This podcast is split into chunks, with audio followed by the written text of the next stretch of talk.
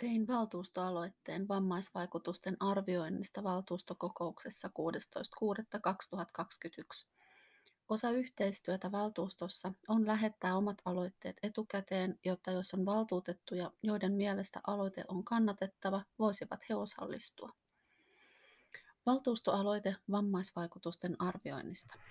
Esitämme aloittaessamme, että Lohjan kaupungille laaditaan malli, suunnitelma ja mittarit vammaisvaikutusten arvioinnissa.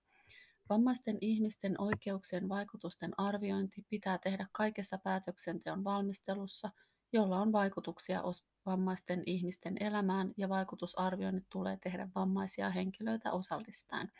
Tämän täytyy tapahtua riittävän aikaisessa vaiheessa päätöksentekoprosessia vuorovaikutteisesti. Eduskunta ratifioi YK vammaisyleissopimuksen vammaisten henkilöiden oikeuksista vuonna 2016.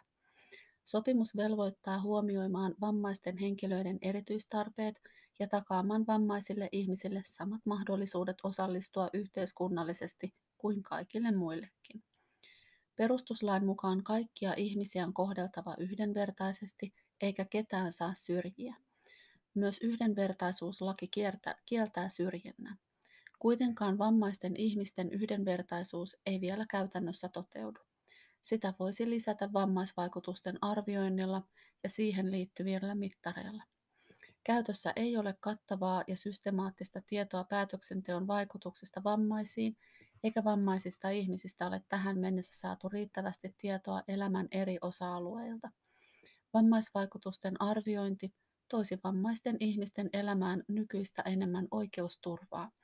Usein vammaispolitiikassa keskitytään sosiaali- ja terveyspalveluihin, vaikka kattavampi eri elämän alueita koskeva arviointi olisi tarpeen.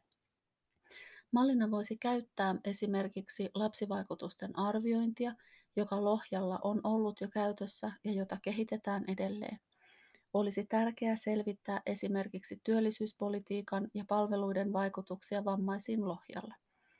Vammaiset ihmiset työllistyvät muita ihmisiä huonommin, ja kun työllistymisen rakenteelliset esteet saadaan selvitettyä, voidaan niitä alkaa purkaa.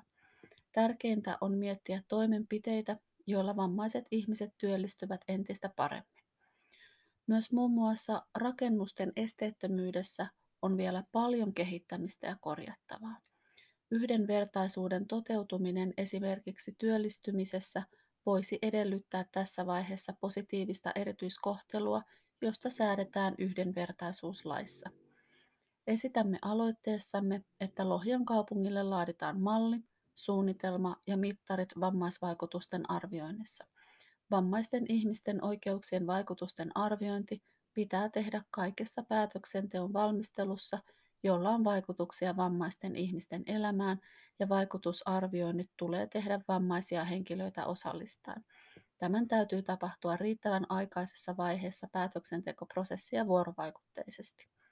Lohjalla 16.6.2021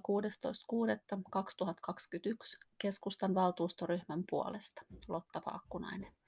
Tämän aloitteen on allekirjoittanut myös Pirjolena Forström, Teija Ristaniemi, Jaana Silander, Anna-Maria Sorainen